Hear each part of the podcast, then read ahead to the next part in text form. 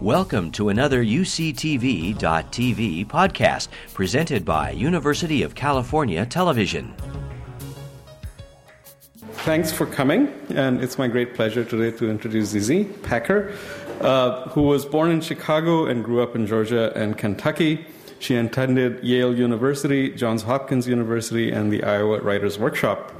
Um, in 2003, she published a collection of short stories called Drinking Coffee Elsewhere. Um, the stories in Drinking Coffee Elsewhere take place in varied locations at Yale, in Baltimore, in Japan. The protagonists range from a 14 year old named Tia who runs away from her religious aunt to Atlanta and falls in with a smooth talking hustler and a streetwalker, to a boy in his late teens who is forced to go to the Million Man March in Washington, D.C. by his father, who hopes to sell a set of exotic birds to the marchers. Um, and to a young woman adrift in the alien landscapes of Japan, along with a Croatian model with a mutilated face, her weightlifter Croatian boyfriend, and assorted others. The New York Times book review said about these stories, I quote, Packer's collection reminds us that no stylistic tour de force or authorial gamesmanship or flights of language can ground a story like a well realized character. This is the old time religion of storytelling although Packer's prose supplies plenty of the edge and energy we expect from contemporary fiction. Close quote. And I certainly agree with that. Um, my favorite among these protagonists, though, is Clarice in a story called Every Tongue Shall Confess, who is a cross eyed nurse at odds with the bureaucracy in her hospital because she feels compelled to bring the word of the, law, of the Lord to her patients, whether they want it or not. Um, Clarice at work and, her, and at her church is an acute, sympathetic, and yet clear eyed portrayal of the narrowing comforts of faith, which gives its believers enormous strength and yet prevents them from seeing things that they might otherwise see. Um, I thought what the Publishers Weekly said about the collection applies particularly to this story. These stories never end neatly or easily.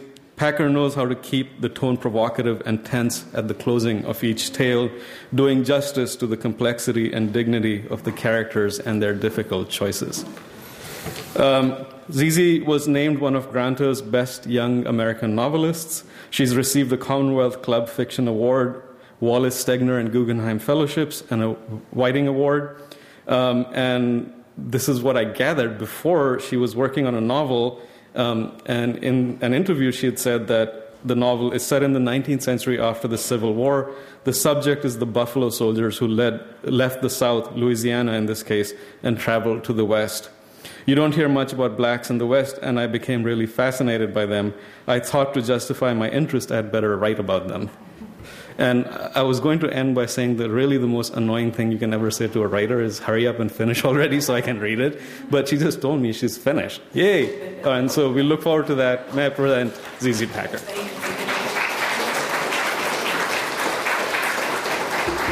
Hi. Well, I want to thank everyone um, here for coming.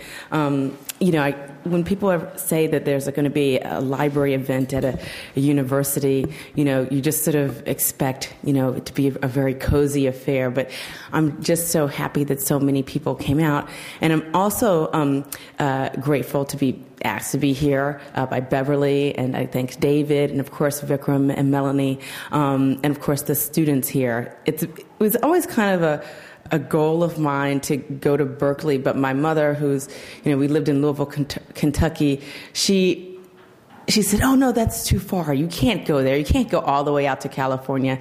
Um, but I ended up making my way here uh, anyway, kind of uh, a decade too late. so I'm going to read. Um, I'll probably read from the story called uh, "Brownies." Um, I would have liked to have read uh, a little bit of the novel, but I couldn't find it anywhere except on my computer. so the latest version is is uh, just still right there on the hard drive, and it would be a little awkward to read to you from uh, my uh, my little Mac. Brownies. By our second day at Camp Crescendo, the girls in my brownie troop had decided to kick the asses of each and every girl in brownie troop 909. Troop 909 was doomed from the first day of camp. There were these white girls, their complexions like a blend of strawberry and vanilla ice cream. They turtled out of their bus in pairs, their rolled up sleeping bags chromatized with Disney characters Sleeping Beauty, Snow White, Mickey Mouse, or the generic ones that cheap parents bought washed out rainbows, unicorns, curly eyelashed frogs. Some clutched their igloo coolers, and still others held onto their stuffed toys like pacifiers, looking all around them like tourists determined to be dazzled. Our troop was wending its way past their bus, past the ranger station, past the colorful trail guide, drawn like a treasure map, locked behind glass. Man, did you smell them? Arnetta said, giving the girls a slow once over. They smell like chihuahuas. Wet chihuahuas. Their troop was still at the entrance, and though we had passed them by yards, Arnetta raised her nose in the air and grimaced. Arnetta said this from the very rear of the line, far away from Miss Margolin, who always strung our troop behind her like a brood of obedient ducklings. Miss Margolin had even looked like a mother duck. She had hair cropped close to a small ball of a head, almost no neck, and huge, miraculous breast.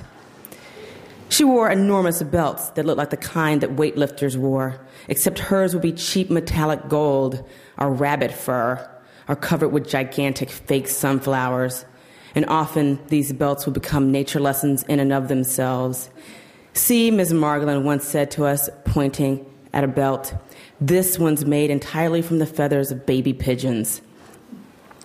The belt, layered with feathers, was uncanny enough, but I was more disturbed by the fact by the realization that I'd never actually seen a baby pigeon, and so I searched weeks for one in vain scampering after pigeons whenever I was downtown with my father.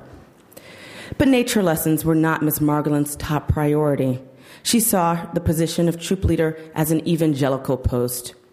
Back at the AME church where our brownie meetings were held, Ms. Margolin was especially fond of imparting religious aphorisms and mnemonics by means religious aphorisms by means of mnemonics, so that Satan, S A T A N, was the serpent always tempting and noisome. And she referred to the Bible, B I B L E, as basic instructions before leaving Earth. Arnetta always made a point of listening to Miss Margolin's religious talk and giving her what she wanted to hear. And because of this, Arnetta could have blared through a megaphone that the white girls of Troop 909 were wet chihuahuas without so much as a blink from Ms. Margolin. Once, Arnetta killed the troop goldfish by feeding it a french fry covered in ketchup. And when Ms. Margolin demanded that she explain what had happened, Arnetta claimed the goldfish had been eyeing her meal for hours, and the fish had leapt up and snatched the whole golden fry from her fingertips. Serious Chihuahua, Octavia added, and though neither Arnetta nor Octavia could spell Chihuahua and had never even seen a Chihuahua, trisyllabic words had gained a sort of exoticism within our fourth grade set at Woodrow Wilson Elementary. Arnetta and Octavia would flip through the dictionary, determined to work the vulgar sounding ones like Djibouti and asinine into conversation. Caucasian chihuahuas, Arnetta said. That did it. The girls in my troop turned elastic. Dreama and Elise doubled up on one another like inextricably entwined kites. Octavia slapped her belly, and Janice jumped up straight in the air as if to slam dunk her own head. They couldn't stop laughing. No one had laughed so hard since a boy named Martez had stuck a pencil in the electric socket and spent the whole day with a strange grin on his face. girls, girls, girls, said our parent helper, Mrs. Hedy. Mrs. Hedy was Octavia's mother, and she wagged her index finger perfunctorily like a windshield wiper. Stop it now. Be good. She said this loud enough to be heard, but lazily and bereft of any feeling or indication she meant to be obeyed, as though she could say these same words at the exact same pitch if a button somewhere on her were pressed. But the rest of the girls didn't stop. They only laughed louder. It was the word Caucasian that had got them all going. One day at school, about a month before the Brownie camping trip, Arnetta turned to a boy wearing impossibly high ankled floodwater jeans and said, What are you, Caucasian? And the word took off from there. If you ate too fast, you ate like a Caucasian. If you ate too slow, you ate like a Caucasian. The biggest feat anyone at Woodrow Wilson could do was jump off in a swing in mid-air, and if you fell as I had, instead of landing on your feet, knees bent Olympic gymnast style, Arnetta and Octavia were prepared to comment. They'd look at each other with the silence of passengers who narrowly escaped an accident and nod their heads, whispering with solemn horror, Caucasian. Even the only white kid in our school, Dennis, got in on the Caucasian act. That time when Martez stuck a pencil in the electric socket, Dennis had pointed and yelled, That was so Caucasian.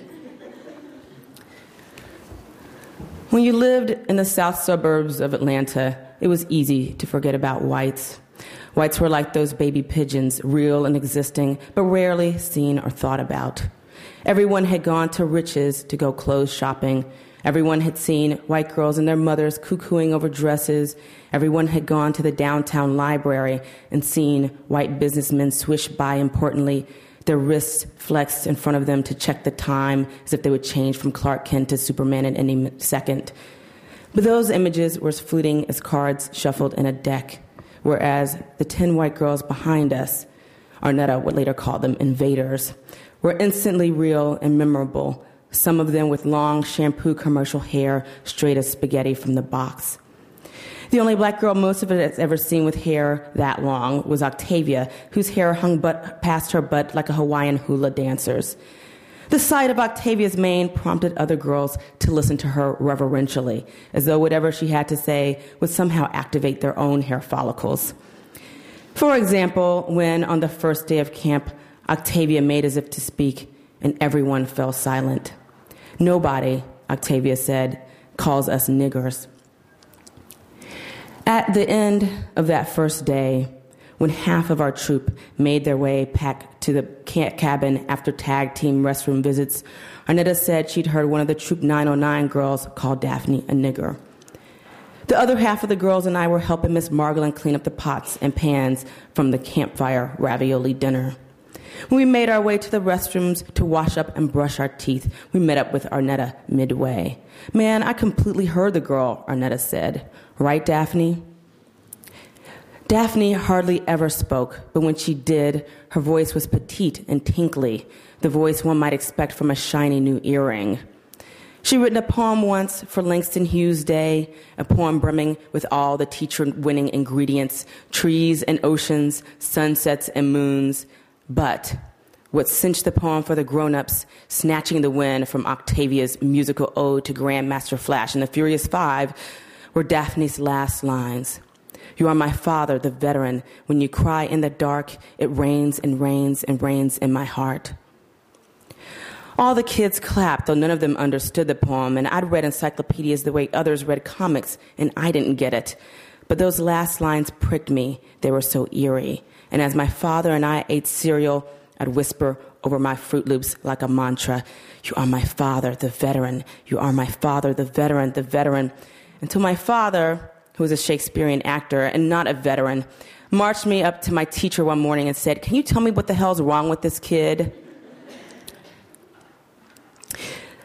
Daphne had always worn clean though faded jumpers and dresses when chick jeans were in fashion, but when she went up to receive her prize journal, pages trimmed in gold, she wore a new dress with a velveteen bodice and a taffeta skirt as wide as an umbrella. I thought Daphne and I might become friends, but I think she grew spooked by me whispering those lines to her, begging her to tell me what they meant. And I soon understood that two quiet people like us were better off quiet alone. Daphne, didn't you hear them call you a nigger? Arnetta asked. We'd seen the girls, but from afar, never within their orbit enough to see whether their faces were the way all white girls appeared to us on TV, ponytailed and full of energy, bubbling over with love and money. All we could see was that some of them rapidly fanned their faces with their hands, though the heat of the day had long passed. A few seemed to be lolling their heads in slow circles, half purposefully, as if exercising the muscles in their necks, looking a little bit like Stevie Wonder. We can't let them get away with that, Arnetta said, and then dropped her voice to a laryngitic whisper. We can't let them get away with calling us niggers. I say we teach them a lesson. She sat down cross legged on a sleeping bag and in bitter Buddha, her eyes glimmering acrylic black. And we can't go telling Miss Margolin either. Miss Margolin will say something about doing unto others and the path of righteousness and all of that. Then Arnetta said, we Forget that. Nobody said anything for a while. Usually people were quiet after Arnetta spoke. Her tone had an upholstered confidence that was somehow both regal and vulgar at once. It would demanded a few moments of silence in its wake, like the ringing of a church bell or the playing of taps. Sometimes Octavia would ditto or dissent whatever Arnetta had to say, and this was a signal that others could speak. But this time, Octavia just swirled a long cord of hair into pretzel shapes. Everyone looked from Arnetta to Daphne. It was, after all, Daphne who had supposedly been called the name, but Daphne sat on the bare cabin floor, flipping through the pages of the Girl Scout handbook, her eyebrows arched in mock wonder. Janice was the one to break the silence. She clapped her hands to broach her idea of a plan. Listen, she said, they're going to be sleeping. Then we're going to sneak into their cabins. Then we're going to put daddy long legs in their sleeping bags, and then they'll wake up. And that's we're going to beat them up as flat as frying pans. She jammed her fist into the palm of her hand that made a sizzling sound. Janice's country accent was laughable, her looks homely, her jumpy acrobatics embarrassing to behold. Arnetta and Octavia volleyed amused, arrogant smiles whenever Janice opened her mouth, but Janice never caught the hint, spoke whenever she wanted, fluttered around Arnetta and Octavia, futilely offering her opinions to their departing backs. Whenever Arnetta and Octavia shooed her away, Janice loitered until the two would finally sigh and ask, What is it, Miss Caucasoid? What do you want? Shut up, Janice, Octavia said, and let her loop of hair fall to her waist as though just the sound of Janice's voice had ruined the fun of her hair twisting. All right, Arnetta said, standing up. We're going to have a secret meeting and talk about what we're going to do. Snot, you're not going to be a bitch and tell Miss Margolin, are you? Now, I've been called snot ever since the first grade when I'd sneezed in class and two long ropes of mucus had splattered a nearby girl. Hey, I said, maybe you didn't hear them right. I mean, are you going to tell on us or not? was all Arnetta wanted to know. And by the time the question was asked, the rest of our brownie troop looked to me as though they'd already decided their course of action. Camp Crescendo used to double as a high school band in field hockey camp until an arcing field hockey ball landed on the clasp of a girl's metal barrette, knifing a skull nerve and paralyzing the right side of her body. The camp closed down for a few years, and the girl's teammates built a memorial filling the spot on which the girl fell with hockey balls, in which they painted, all in nail polish, get well tidings, flowers, and hearts. The balls were still stacked there like a shrine of ostrich eggs embedded in the ground. On the second day of camp, Troop 909 was dancing awkwardly around the mound of hockey balls, their limbs jangling awkwardly, their cries like the constant summer squeal of an amusement park. There was a stream that bordered the field hockey lawn, and the girls from my troop settled next to it, scarfing down the last, last of lunch sandwiches made from salami and slices of tomato that had gotten waterlogged from the melting ice in the cooler. From the stream bank, Arnetta eyed the Troop 909 girls, scrutinizing their movements as if to glean inspiration for battle. Man, Arnetta said, we could bum rush them right now if that damn lady would leave. The Troop 909 leader was a white woman with a severe page boy hairdo of an ancient Egyptian. She lay on a picnic blanket, sphinx like, eating a banana, sometimes holding it out in front of her like a microphone. Beside her sat a girl slowly flapping one hand like a bird with a broken wing. Occasionally, the leader would call out the names of girls who'd attempted leapfrogs and flips, or of girls who yelled too loudly and strayed too far from the circle. I'm just glad Miss Margolin's not following us here, Octavia said. At least we don't have to worry about her. Miss Margolin Octavia assured us, was having her afternoon devotional shrouded in a mosquito netting in a clearing that she'd found. I handled them, Arnetta said. I told her that we were going to go gather some leaves. Gather leaves, Octavia said, nodding respectfully. That's a good one, especially since they're so mad about, mad crazy about this camping thing. I mean, I don't even know what's called camping. All we ever do with nature is find some twigs and say something like, wow, this fell from a tree. After a while, Elise began humming the tune to Karma Chameleon, all the girls joining in, their hums light and facile. Janice also began to hum against everyone else, the high octane opening chords of Beat It. I love me some Michael Jackson, Janice said when she finished humming, smacking her lips as though Michael Jackson were a favorite meal. And I will marry Michael Jackson. Solid. Before everything.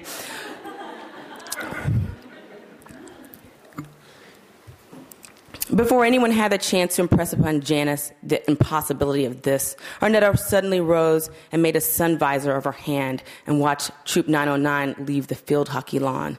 Damn it, she said, we've got to get them alone. I said, they're not ever going to be alone. All the girls, of course, then looked at me because I usually kept quiet. If I spoke even a word, I could count on someone calling me snot.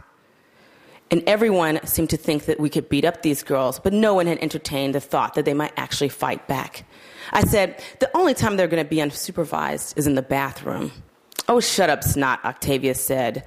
But Arnetta slowly nodded her head. That's right, the bathroom.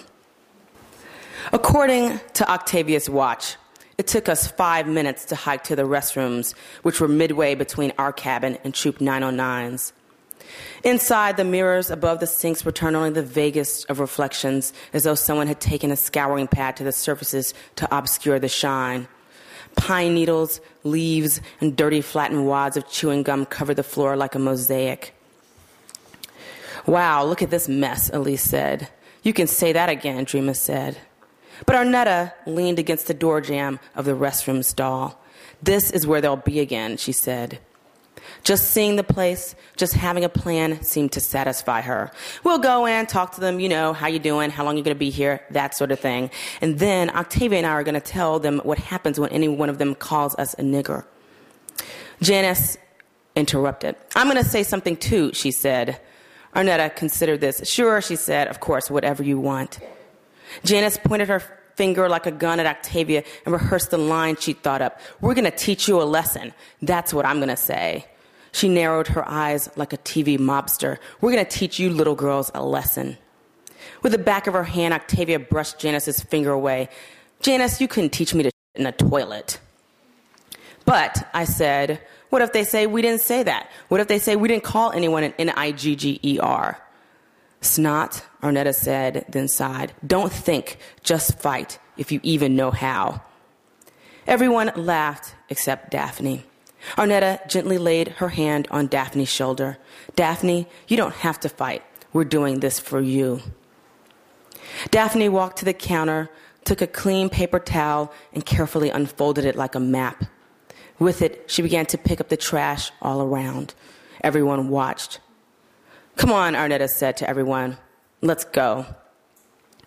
Are you coming, Daphne? Daphne, she said, Are you coming? We all looked back at Daphne, the thin, bending girl, the thin of her back hunched like the back of a custodian sweeping the stage.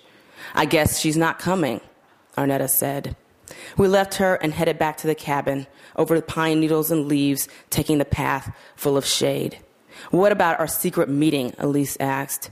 Arnetta enunciated her words in a way that defied contradiction. We just had it. Then it was nearing our bedtime, and the sun had not yet set. Hey, your mama's coming, Arnetta said to Octavia when she saw Miss Hedy walk toward the cabin, sniffling. When Octavia's mother wasn't giving bored parochial orders, she sniffled continuously, mourning an imminent divorce from her husband. She might begin a sentence with something like, I don't know what Robert's going to do when Octavia and I are gone. Who's going to buy him his cigarettes? And Octavia would hotly whisper, Mama, in a way that meant, please don't talk about our problems in front of everyone else. Please just shut up. But when Miss Hedy began talking about her husband, thinking about her husband, seeing clouds shaped like the head of her husband, she couldn't be quiet, and no one could dislodge her from the comfort of her own woe. Only one thing could perk her up brownie songs. If the girls were quiet and Miss Hedy was in her dopey, sorrowful mood, she would say, Y'all know I like those songs, girls. Why don't you sing one? And everyone would groan except me and Daphne. Come on, everybody, Octavia said drearily. You know she likes the brownie song best. So we sang, loud enough to reach Mrs. Hedy. I've got something in my pocket, it belongs across my face, and I keep it very close at hand in the most convenient place. I'm sure you couldn't guess it if you guessed for a long, long while, so I'll take it out and put it on. It's a great big brownie smile. The Brownie song was supposed to be sung cheerfully as though we were elves in a workshop, singing as we merrily cobbled shoes. But everyone except me hated the song so much they sang it like a maudlin record played on the most sluggish of RPMs. That was good, Miss Hedy said, closing the cabin door behind her. Wasn't that nice, Linda? Praise God, Miss Margolin said. Sing another one, Miss Hedy said.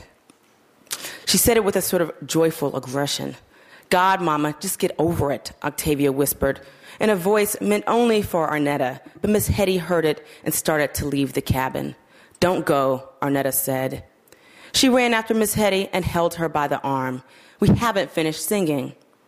Arnetta nudged us with a single look. Let's sing the Friends song from Mrs. Hedy.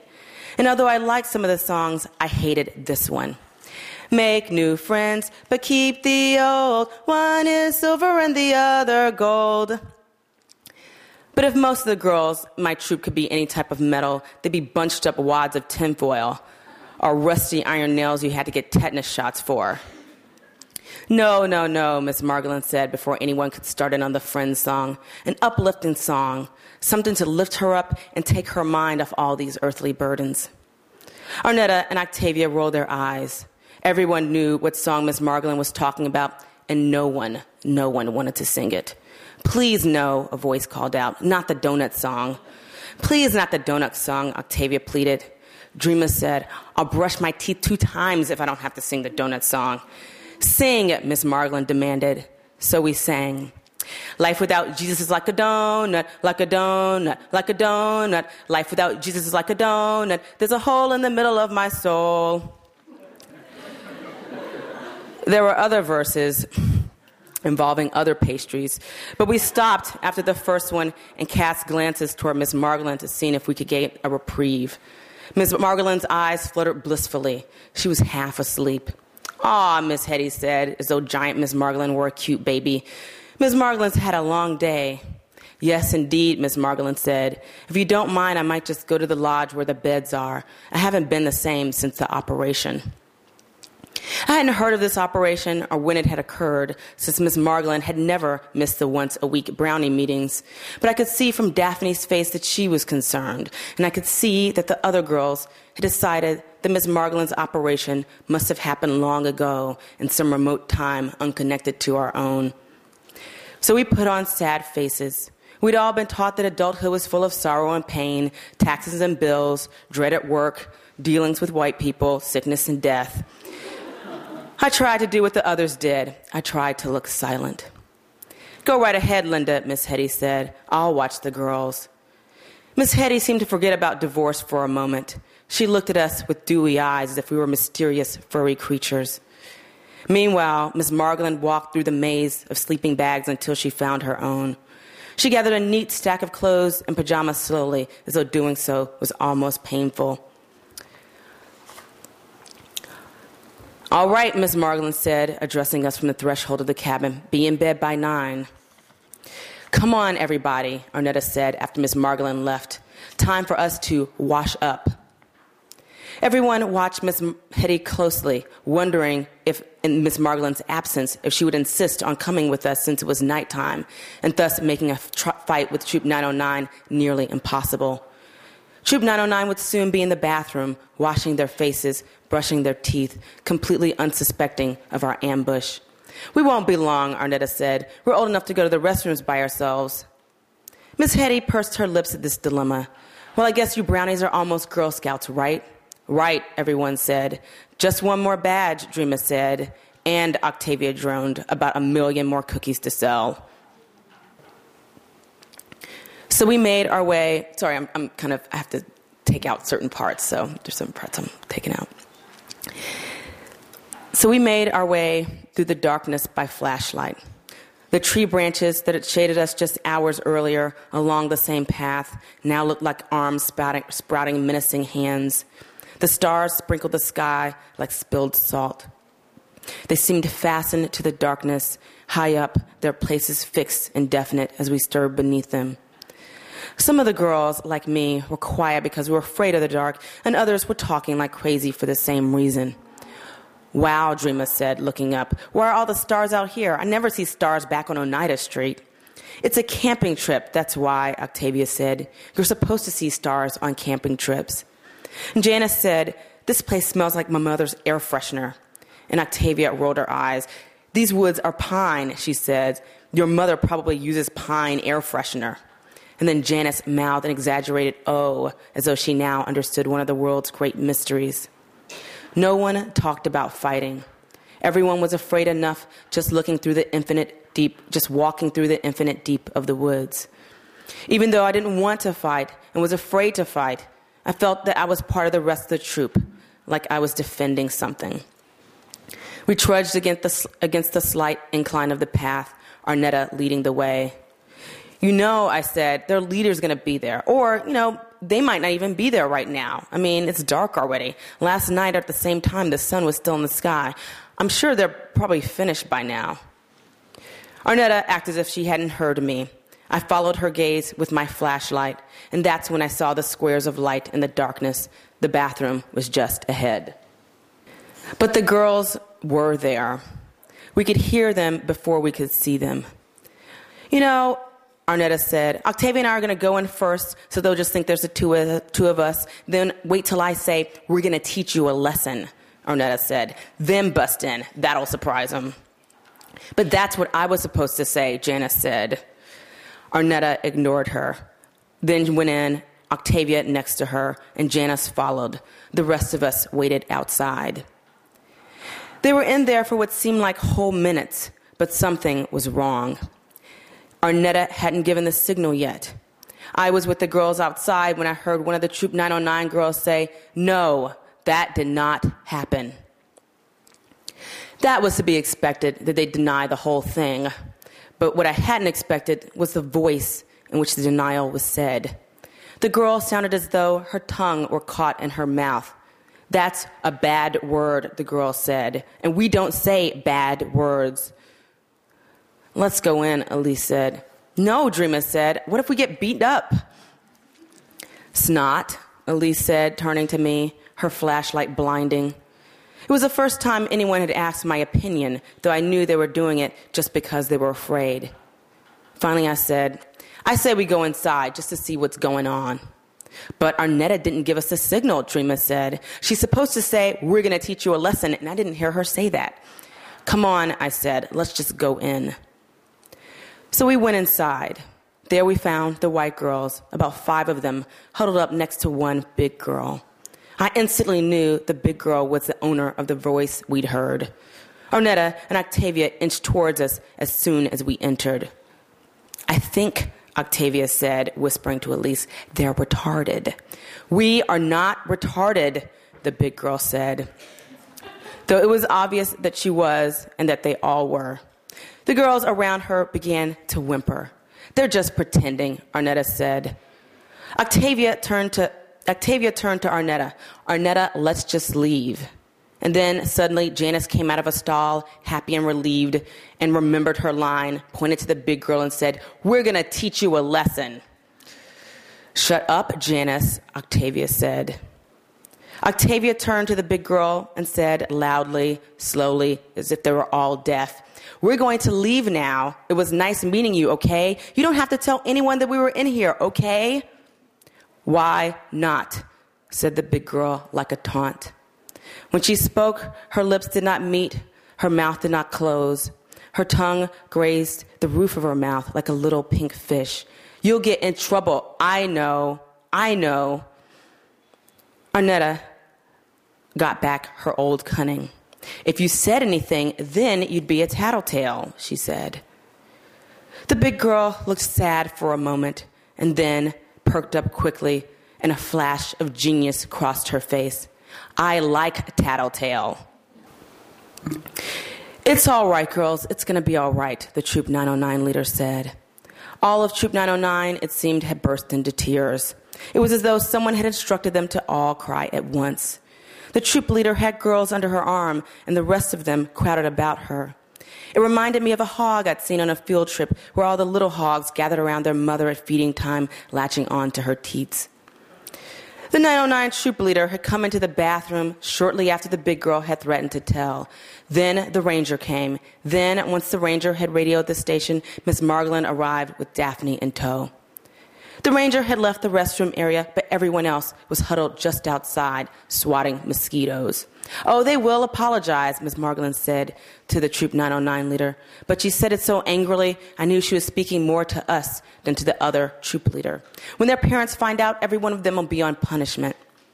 It's all right, it's all right, the Troop 909 leader reassured Miss Margolin. Her voice lilted in the same way it had when addressing the girls. She smiled the whole time she talked. She was like one of those TV cooking show women who talk and dice onions and smile all at the same time. See, it could have happened. I'm not calling your girls fibbers or anything. She, t- she shook her head ferociously from side to side, her Egyptian style page boy flapping against her cheeks like heavy drapes. It could have happened. See, the girls are not retarded, they're delayed learners. And she said this in a syrupy instructional voice as though our troop might be delayed learners as well. We're from the Decatur Children's Academy, and many of them just have special needs. Now we won't be able to go to the bathroom by ourselves, the big girl said. Yes, you will, the troop leader said, but we'll wait till we get back to Decatur. I don't want to wait, the girl said. I want my independence badge. The girls in my troop were entirely speechless. Arnetta looked stoic, as though she was soon to be tortured, but determined not to appear weak. Miss Margolin pursed her lips solemnly and said, Bless them, Lord, bless them. In contrast, the Troop 909 leader was full of words and energy. Some of the girls are echolalic. And then she happily presented one of the girls hanging on to her, but the girl widened her eyes in horror and violently withdrew herself from the center of attention as though sensing she was being sacrificed for the village sins. Echolalic, the troop leader continued. That means they'll say whatever they hear, like an echo. And that's where the word comes from. It comes from echo. I mean, not all of them have the most progressive of parents. So if they heard a bad word, they might have repeated it, but I guarantee it would not have been intentional. Arnetta spoke. I saw her say the word. I heard her. She pointed to a small girl, smaller than any of us, wearing an oversized t shirt, the red Eat Bertha's Mussels. The troop leader shook her head and smiled. That's impossible. I mean, she doesn't speak. I mean, she can, but she doesn't. Arnetta said, No, I think it was the other girl. That's right, it was her. And the girl Arnetta pointed to grinned as though she had been paid a compliment. She was the only one from either troop actually wearing a full uniform the mocha colored A line shift, the orange ascot, the sash covered in badges. They're all the same one, the triad one. She took a few steps towards Arnetta and made a grand sweeping gesture toward the sash. See, she said, full of self importance, I'm a brownie. I had a hard time imagining this girl calling anyone a bad name. She looked perpetually delighted, as though she could have cuddled up with a grizzly if someone had let her. On the fourth morning, we boarded the bus to go home. The previous day had been spent building miniature churches from popsicle sticks. We barely left the cabin. Miss Margolin and Miss Hedy guarded us so closely, almost no one talked for the entire day. Even on the day of departure from Camp Crescendo, all was serious and silent. The bus ride had begun quietly enough. Arnetta had to sit next to Miss Margolin. Octavia had to sit beside her mother. I sat beside Daphne, who gave me her prize journal without a word of explanation. Don't you want it? I said. She shook her head no. It was empty. Then Miss Hedy began to weep. Octavia, Miss Hedy said to her daughter without looking at her, I'm going to sit with Miss Margolin, all right? Arnetta exchanged seats with Miss Hedy. With the two women up front, Elise felt it safe to speak. Hey, she said, and then she set her face into a placid, vacant stare, trying to imitate that of a 909 girl. Emboldened, Arnetta made a gesture of mock pride towards an imaginary sash, the way the girl in full uniform had done. Then they all made a game of it, trying to do the most exaggerated imitations of Troop 909 girls, all without speaking, all without laughing loud enough to catch Miss Hedy's and Octavia, sorry, Miss Hedy's and Miss Margolin's attention.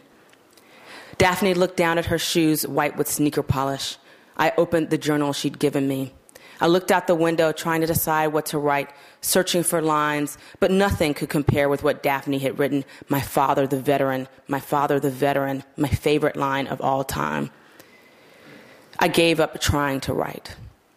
By then, it seemed that the rest of the troop had given up making fun of the girls in Troop 909. They were now quietly gossiping about who had passed notes to whom in school. For a moment, the gossiping fell off, and all I heard was the hum of the bus as we sped down the road and the muffled sounds of Miss Hedy and Miss Margolin talking about serious things. You know, Octavia whispered, why did we have to be stuck at a camp with retarded girls? You know what I mean? You know why, Arnetta said. My mama and I were in this mall in Bu- this mall in Buckhead, and this white lady just kept looking at us. I mean, like we were foreign or something. What did the woman say? Elise asked.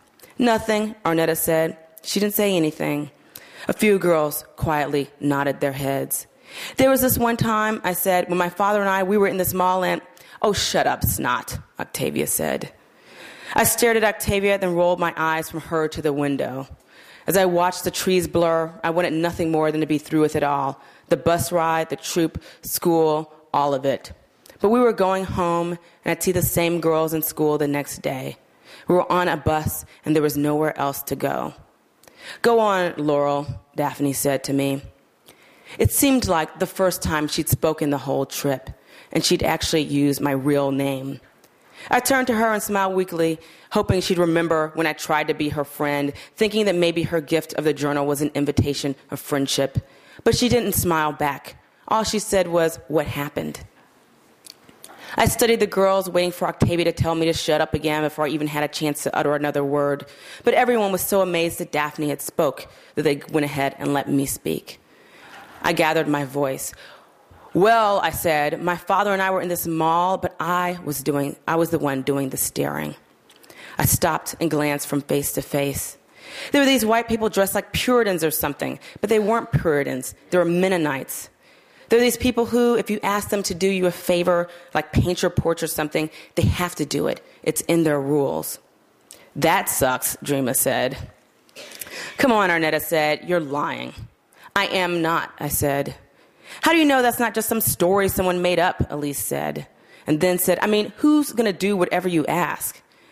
It's not made up, I said. I know because when I was looking at them, my father said, See those people? If you ask them to do something, they'll do it. Anything you want. No one would call anyone's father a liar. Then they'd have to fight the person. But Drema parsed her words carefully. How does your father know it's not just some story, huh? Because, I said, he went up to the man and asked him would he paint our porch. And the man said yes, it's in their religion. Man, I'm glad I'm a Baptist, Elise said. So did the guy do it? Drema asked.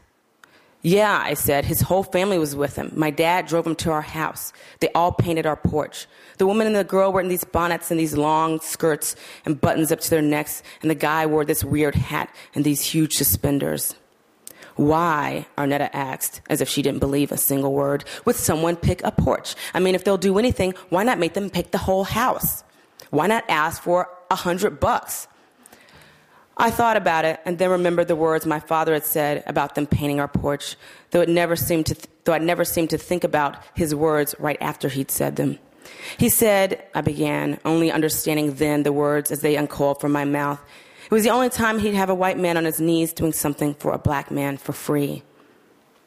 Now, I understood what he meant and why he did it, though I didn't necessarily like it. When you've been made to feel bad for so long, you can sometimes jump at the chance to do it to others. I remember the Mennonites bending the way Daphne had bent when she was cleaning the restroom. I remember the dark blue of their bonnets, the black of their shoes. They painted the porch as though scrubbing a floor. I was already trembling before Daphne asked quietly, Did he thank them? I looked out the window. I could not tell which were the thoughts and which were the trees. No, I said, and I suddenly knew there was something mean in the world that I couldn't stop. Arnetta laughed. If I asked them to take off their long skirts and bonnets and put on some jeans, would they do it? And Daphne's voice, quiet, steady, maybe they would, just to be nice. Thank you.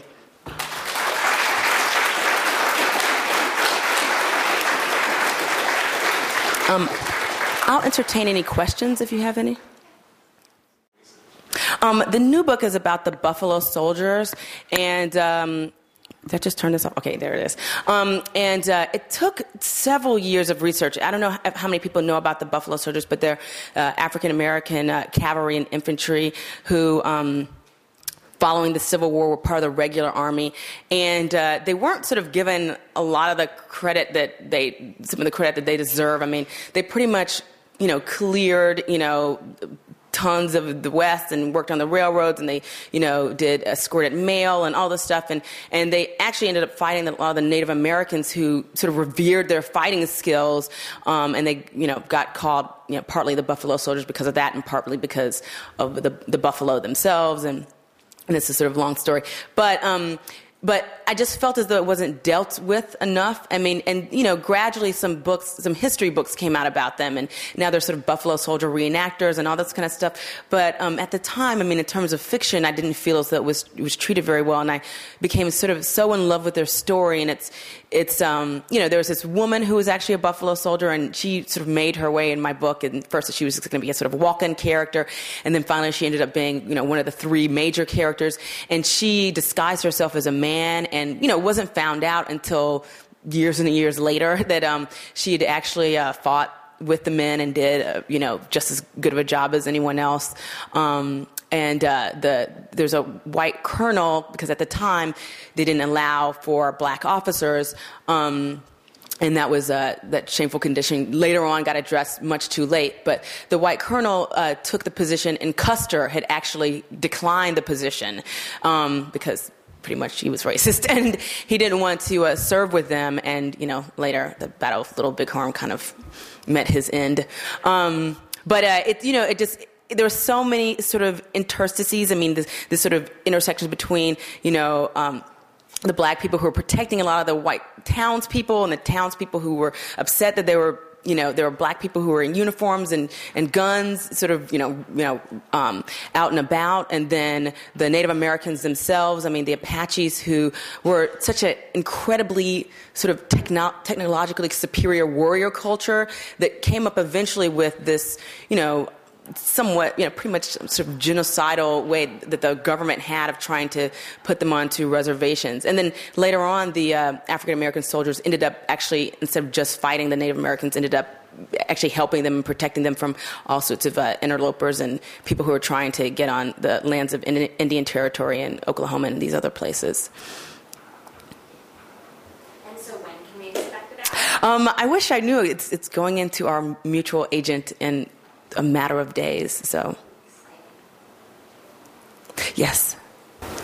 Do you think that the current economic crisis in our country is going through, which is a major event of this country, probably is going to have an effect on your stories? Um, you know, I think what happens is, on the one hand, writers can sort of tend to write ahead of some trends. I mean, but I think that tends to be more politically than economically. And so, um, I think in the eventually we'll, we'll, you know, have stories of this kind of recession, and if it ever becomes a depression, you know, uh, trickling in. But you know, some, you know anytime there's any kind of event or major event in sort of the American history or permeates American culture, I mean, you have people who've written about it way before. I mean, obviously in terms of the depression, you know, the depression, and then people who come a little bit after it. But I can't help but think that it will somehow make its way into a lot of stories.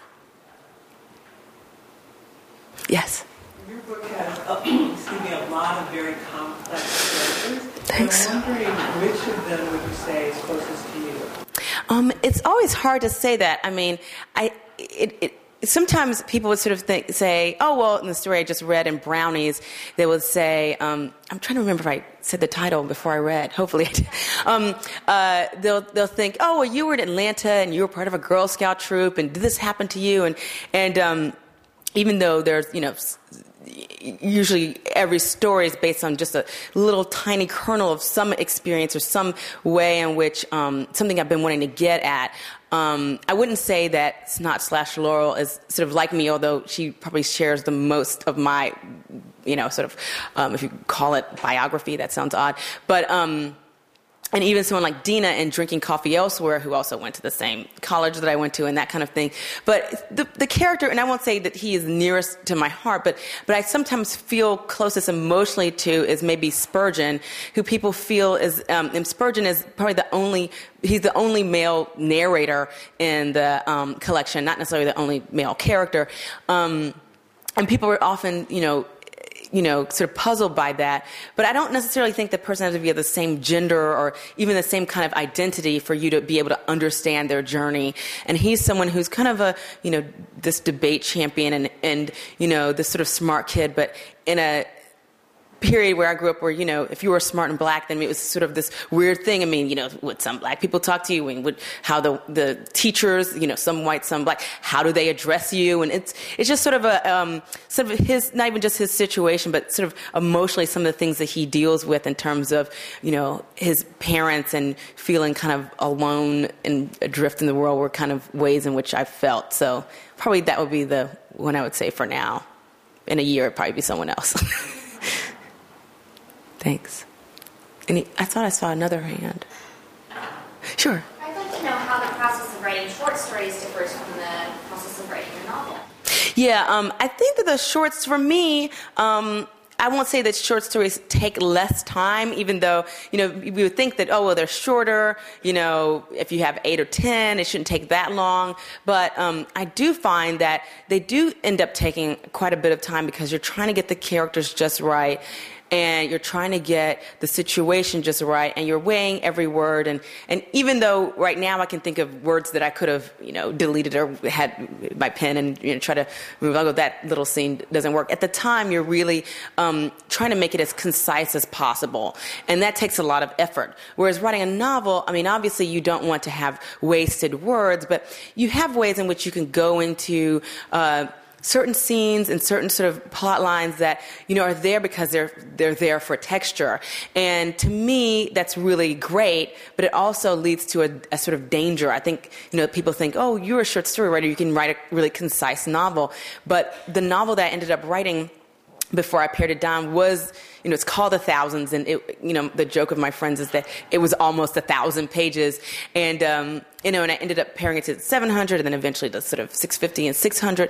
But um, it's really difficult sometimes with a novel because you live with it every day. You have to have the stamina. If you're not sort of working, you know. Um, pretty much every day or every other day, you're just not adding up the pages. And so it really is a kind of game it's not a game, but a, a, sort of end game of you know stamina and will and just page count. yeah. Yes. Who are some of your biggest influences? Um, well, I would like to say that some, you know, some of my favorite writers were my favorite, my, some of my influences, but it's hard to say. I mean, it's a little. Um, difficult to say who really has influenced you. I mean, the writers that I like um, are, you know, very widely from, you know, James Baldwin. Reading him early on had an, an I don't know if it was an effect on my work, but I, I could kind of see what he was doing with not only sort of language, but you know his sort of place in American society, and um, with blackness and gayness and all these other things. And I think that um, people like Toni Morrison, you know, just reading her work, it's just such a sort of wonder and a sort of marvel that um, when I was first introduced to her, I kind of you know devoured all that she had written up to that point. And um, but then you know I don't want to just sort of say it's these people or that's. I mean I ended up really falling in love with a lot of um, uh, Russian uh, novelists, and um, I sometimes try to sort out why. And I kind of think because they're so sort of adept at talking about you know psychological issues and the soul and kind of the state all in sort of one fell swoop, and you know philosophical issues. And and I would never dare say that I write like them or Morrison or um, Baldwin, but those are some of the people that I end up really just sort of gravitating towards and, and short story writers who probably aren't as well known, like Stuart Dybek and Lorrie Moore and uh, James Alan McPherson, and these people who are just really sort of exemplars but don't get that much recognition. Well, if there are no more questions, I would like to thank you all for being here and for having me. Thanks once again.